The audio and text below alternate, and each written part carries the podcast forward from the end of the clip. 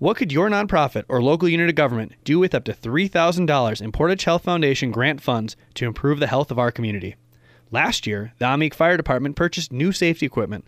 Ontonagon Schools added a water bottle filling station. The Keweenaw Family Resource Center funded education for new parents. The Keweenaw Nordic Ski Club improved grooming at Maasto Hiihto Trails. The possibilities are endless. We can't wait to see what your group will do with the Portage Health Foundation's $3,000 small grant opportunity. Learn more at phfgive.org. Welcome back to Copper Country today. I'm Grant Dossetto, joined by Michael Lutz, the executive director at Omega House. Yesterday, a big fundraiser put on by Finlandia nursing students. Um, as far as fundraisers go, how many does Omega House do each year, and is that one of the bigger ones, or is it pretty average? Well, I would say, um, you know, we do ourselves uh, two major fundraisers.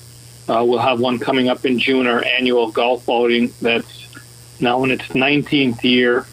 And um, we are planning on doing our annual fall concert up at the Calumet Theater on October 2nd. Um, both of those um, generally um, uh, will profit somewhere in the eight to ten thousand dollar range. So we're hoping for uh, a successful fundraising year. We'll, we'll have to see on in October and, and how the uh, visiting uh, restrictions are in place there. But um, the other fundraisers that take place in a community, such as the pancake breakfast yesterday, um, that would be, um, you know, one of the fundraisers that many community members put on. Um, Finlandia uh, University Nurses Association has been doing this annual event uh, for 13, 14 years now, and I'm off the top of my head saying that it's probably made over twenty five thousand um, dollars over those uh, the course of that time.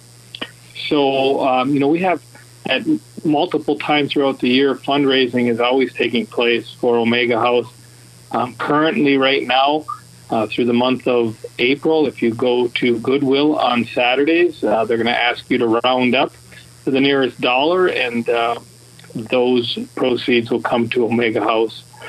Um, and this year, um, there's something new with the canal run that takes place in July. Uh, the Portage Health Foundation is uh, awarding the proceeds from that event to Omega House as well. So there's there's the ones that we put on, and then there's the ones that the communities uh, around us put on. So um, it's it's kind of like all year round that uh, somebody's raising money uh, for our end of life care mission. Last year, how much did COVID affect the fundraising efforts? Were there certain things that you were able to still get in? You know, we only were able to do our golf outing, um, which was put off until August. Every year it's in June, but last year we had to push it out two months. Uh, we were not able to do our fall concert. So yeah, fundraising um, was was was down last year. We we kind of expected that. We are actually thinking that might be the case this year yet. Um, we're still early in the year, but um, we're going to watch it. So yeah, uh, COVID has uh, played a definite uh, role in in how we raise money at Omega House.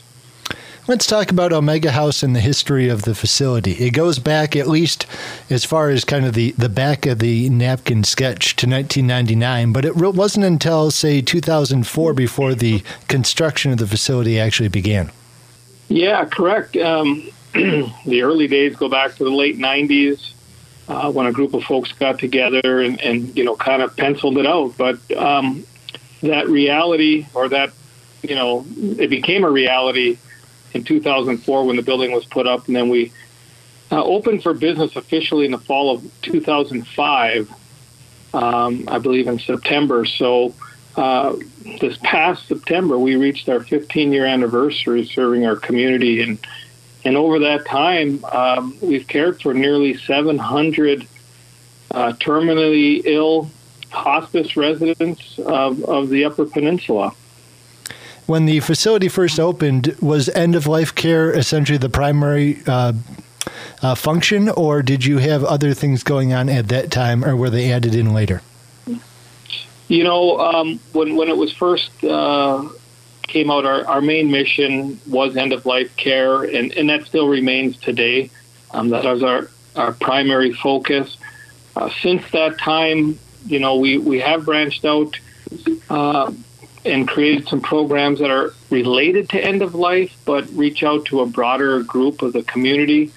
Um, some of those programs would be um, advanced care planning, and um, what is that? That's kind of like planning your care in advance, is what I tell folks. It's you know talking to your family up front early um, in the end of life process. Even as young folks, um, we need to be aware that you know none of us are going to get off this planet alive, and that you know we we need someone to be our advocate in case we're in a situation where we can't speak for ourselves. And um, we all have a certain way we want to pass. And um, at end of life, if you haven't had those discussions, um, it can get uh, you know quite difficult and um, you know a real stressful situation. So we ask that you know um, you start discussing your your end of life situation earlier in life, and, and we can help facilitate those conversations and uh, direct you to um, you know the right information that you might need to make a good decision. Um, uh, about three years ago, maybe four now, we um, converted a portion of our garage into um, our eighth room at Omega House, and that's just designated for respite care.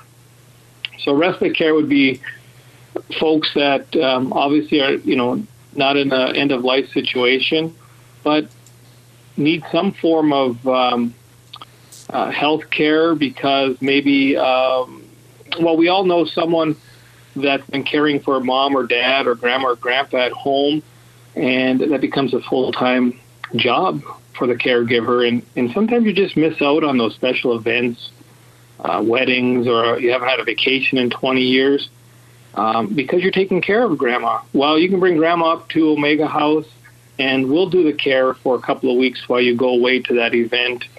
Um, so that helps with, you know, giving uh, a temporary uh, break for caregivers. It could also be used for someone who may have had a recent surgery and um, maybe just isn't ready to go home yet, doesn't have the support network at home to uh, finish their rehab. Uh, that could also be done up at Omega House, so we could um, take care of that person for a few days to a few weeks until they're strong enough to go home. You know, um, one other program that uh, has been around for a few years is we do uh, provide grief support to the community. Um, part of what we do at Omega House is we make sure we're caring for you know the resident, but also for their families after the resident is gone uh, the memories still last, and um, we want to be there for family members that are struggling with grief. So we provide a monthly uh, grief workshop that's uh, we call it the third Thursday. So every third Thursday of the month from five until six, um, you can right now get on a Zoom call with um, our people, and uh, we'll we'll talk through um, what you're going through in, in a group setting. You know, most everybody on the call is suffering from the same types of um, troubles, so um, you can do it that way. If you're not comfortable with that format, we will do um, one-on-one uh, discussions. So um, that's kind of been, you know, the focus has always been end of life care, uh, but we want to be able to reach out to more folks, and that's what these other programs are allowing us to do. I'll kind of hit on all of those different programs one by one, starting with the advanced care planning. I think if you talk to lawyers, it's really difficult to get people who are younger to come in and have a discussion on things like wills and trust and that to set aside um, plans for when they pass away. Do you get pushback on advanced care planning from younger people, or do you find that they're rather receptive to the idea? Well, you know, um, you're right. I, I, think you know the majority of folks that we talk to about advanced care planning are probably uh, you know uh, seniors, people that are heading towards retirement and kind of putting all their ducks in a row. Um, I think as a young person, we just you know we don't we don't think of of death um, at such an early age, and and and it's understandable. Um, and trying to change that mind frame is is you know always uh, problematic, and and you know we do our best to do that. Um, you know, I know the physicians in the community will work with um, their patients and, and kind of help them along. And you know, it's it's more not just an Omega Health thing, but I think it's it's you know a community wide. We all have to be behind um, advanced care planning and just keep the word out there that you know it's it's not a bad idea to start thinking about these when you're things when you're younger. And I would think that even with fundraisers and the like, you still have quite a bill that will rack up depending on how long you're involved with end of life type care. That maybe just having that discussion, kind of what you'll need to have set aside, would be an important one, especially now that uh, parents and that they don't have as many kids as they used to. So you can't necessarily count on the next generation to be able to help you out a whole lot financially. Yeah, exactly. Um, you know, there's most families are are two person uh, working families now, and you know having having funds put aside um, and decisions made of how how you want your end of life experience to be are the questions that need to be talked about. And you know, when it comes to you know what does end of life care cost, um, you know. It, I, I've always been told that we spend, you know, 90% of our healthcare costs are in the last two years of our life, and um, and that may be true, but when you come to Omega House, you know, many people, you know, we always have to explain how it works. You know, we don't bill Medicare, we don't bill Medicaid or third-party insurances. Um, but our care is, uh, you know, the families pay what they can, and it's it's based on a sliding scale. Um, it's very affordable, and I, you know, often hear families come up thinking that you know they're not going to be able to afford to stay at Omega House, and when they find the you know hear the daily rate or something, they're just amazed at how cheap it really is. So you know, if that's something that our listeners are are thinking about now, um, you know, be aware that you have a facility in this community that offers end of life care at a very affordable um, rate and um, you know that's all done through um, you know the fundraising and the, the generous support that our community um, you know uh, donates a, a, lot of uh, money and, and, supplies to Omega House. So all of that goes into uh, being able to make it affordable at Omega House. We haven't had a price increase in five years. We, we're still charging anywhere be, you'll you'll come into Omega House and pay anywhere from thirty six dollars a day up to our full price at two sixty. Um, most folks fall um, somewhere in the middle of that scale, but um, you know if you don't have a lot of resources, you won't pay a lot at Omega House, and we don't turn anyone away because of financial issues. And was that kind of one of the one of the I guess the goals when the place was founded was to be able to offer that kind of support, that kind of um, services for for that price point? Yeah, I mean that's that's kind of the the model that's taken off across the country now. We're we're one of the I would say more senior uh, places uh, out there, and and our sliding scale has been adopted by um, many other end of life homes throughout Michigan and across the United States. Um, it's it's worked well for us, um, and we have a community that supports us well. And you know we we're very good stewards with the donations. We you know we we um, are always thinking of how to make it easier for a, a resident to come uh, to Omega House. And a few years ago, uh, we started uh, with the help of the family of Gerald Viro, who was an attorney up in the Calumet area for many years. Um, we have this, uh, a Gerald Viro fund that um, community uh, folks can donate to, and those those donations go directly back to helping people with limited resources. If you meet some financial requirements, um, some of that money is used to provide free care for a you know determined amount of time. And you know, we'll have to see how the finances work out. But um, you know, you can get some, uh, you know, a situation where you don't have to pay maybe for the first ten days of care. So um, there's all these different things that you know really make it affordable to stay at Omega House. Getting into the respite care program, You mentioned that it could be anything from an afternoon to a couple weeks. Um, as far as kind of your overall business, what percentage is that you know kind of uh, taking up now? How many people use the program? Well, it, it, it was going you know full steam ahead. I would say maybe you know uh, in you know 15 maybe 20 percent in the early days, but COVID has kind of kind of slowed that process. You know, people aren't traveling right now as much, and uh, the room isn't uh, rented as much either. Now it's you know as people start feeling more comfortable with roaming about the country, I think our respite program is going to pick back up. Um, but yeah, it's um, it's generally that one room is occupied uh, about 60% of the time throughout the course of a year. So it's it's been a good program for us.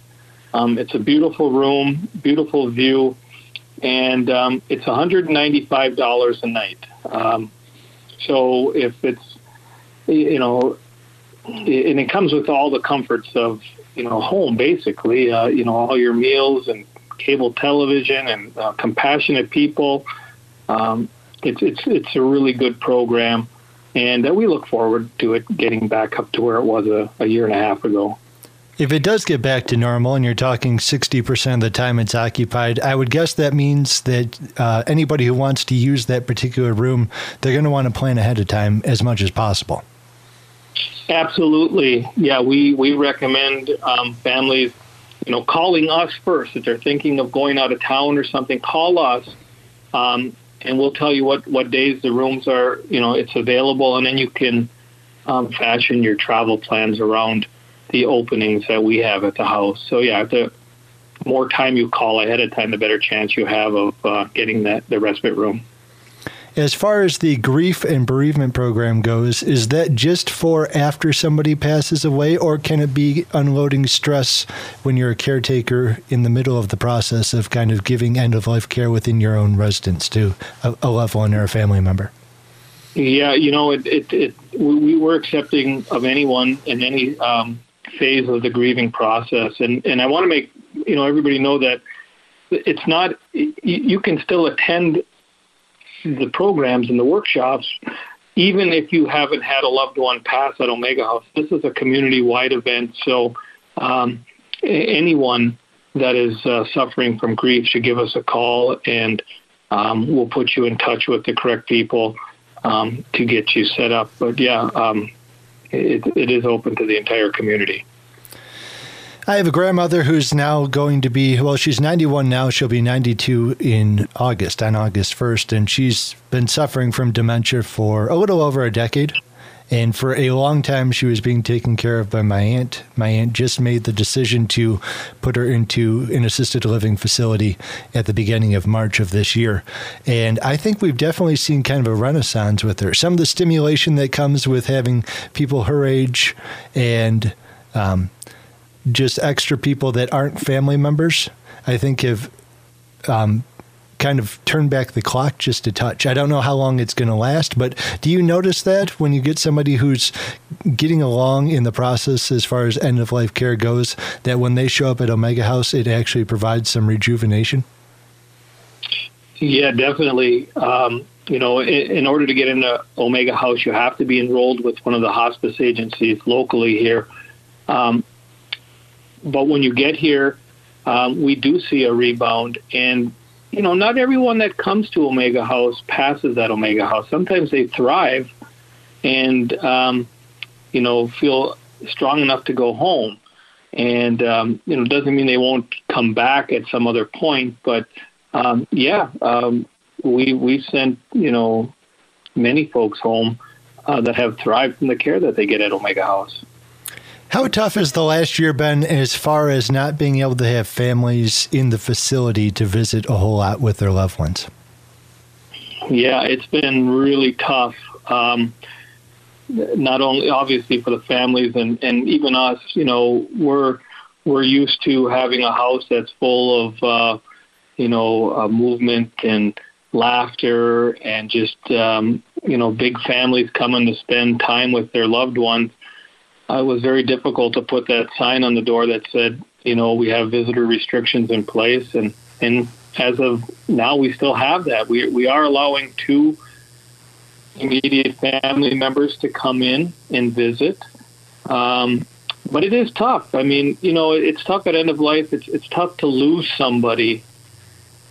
Um, but it's devastating to lose somebody when you can't visit or see them. So um, we're hoping for better times, and uh, that could be around the corner here. And you know, uh, the warmer weather's coming again, so now many of the family members can visit from the outside windows, and um, so we can accommodate a few more folks that way. But um, yeah, it's been tough for all of us, and um, and in the families.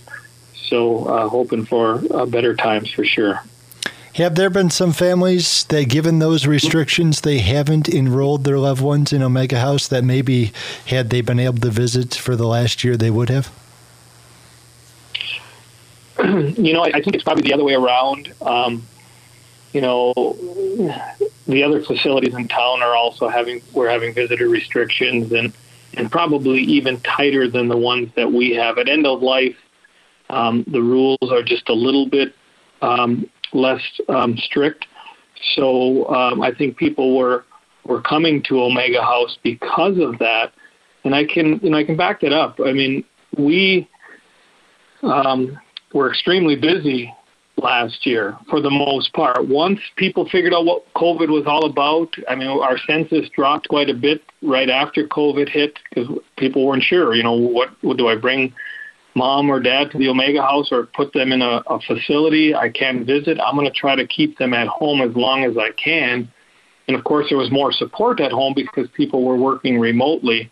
So it's understandable that initially the our census dropped, uh, but since then, you know, since probably late summer um, and up to right now, we're running with a near full capacity house. So um, I just I, I think you know what we have seen is that we the length of stays with COVID are are shorter. I think people are trying to keep their family members at home as long as they can.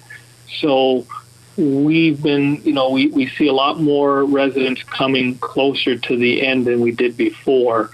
Um, so uh, again, you know, once the restrictions are lifted, you know, I think families would be more open to bringing their their uh, terminally ill family member a little bit earlier um, and see what you know what Omega House is all about and, and the compassionate care that we do give. Last question for you, Mike, on my end. I was talking to Mary Niemela from the Gundlach Shelter Home a couple weeks ago, and she said that there is a healthy number of people who use her service from outside of the general area. I was just wondering if Omega House attracts the same thing. Maybe somebody who went to Tech or Finlandia and goes, you know, this is a pretty good place. This is where I want to end up towards the end. Yeah. Um, you know, primarily our service area is the four county area here, um, uh, but we, we we don't restrict that. I mean, if you have a, a lot of folks um, have family members that live away, you know, elderly parents, maybe you know the kids have moved up here for a job. Now their families are getting older, and maybe one's in an end of life situation, and they want to move that their mom or dad back closer to Houghton. Um, would definitely be a great, uh, you know, um, idea to look into Omega House if that were the case.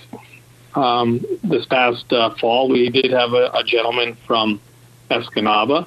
So um, we do get them from outside of the area, outside the state, mostly because they have family in our area. So, um, but yeah, we, we just um, uh, will take folks uh, from anywhere that um, that need our service. And I'm going to let you kind of wrap up this interview with any final thoughts that you want to impart on the listener.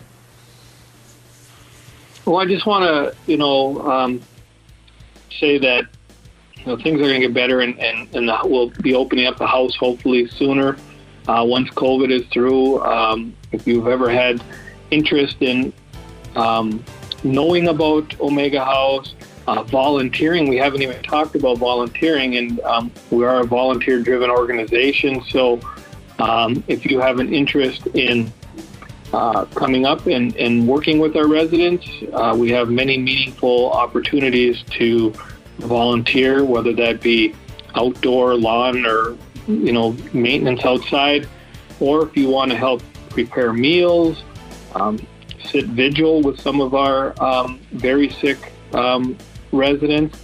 Um, we ask that you give us a call and, and volunteer. But um, if you are interested in our services, um, give me a call at Omega House. Uh, my number is 482 4438. Um, and I'd be glad to give you a, um, a tour and, and kind of go over um, the financial obligations and, and how things work.